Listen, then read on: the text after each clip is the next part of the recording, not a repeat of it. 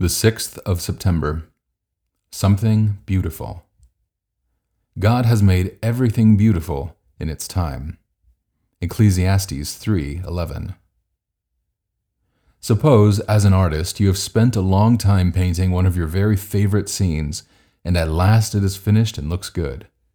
Then disaster strikes. You spill paint all over it, and it is ruined. It was beautiful. You can only grieve. Don't you think God must feel the same sadness when He looks at us? He created people to live in a perfect world, a world of beauty, peace, and contentment. But the picture was ruined by our sin, pride, and rebellion against the very God who so wanted the very best for us. What had started so beautiful became in many ways so ugly. But do you know what? God can take that ruined picture, you, and change it into something beautiful, something restored.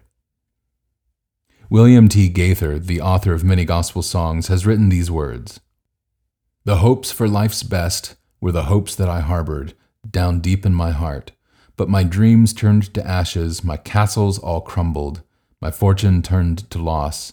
So I wrapped it all in the rags of my life and laid it on the cross. Something beautiful, something good all my confusion he understood. All I had to offer him was brokenness and strife, but he made something beautiful of my life. Christ is the great restorer of ruined sinners. A prayer. Dear Lord Jesus, please make my life into something beautiful for you. Amen.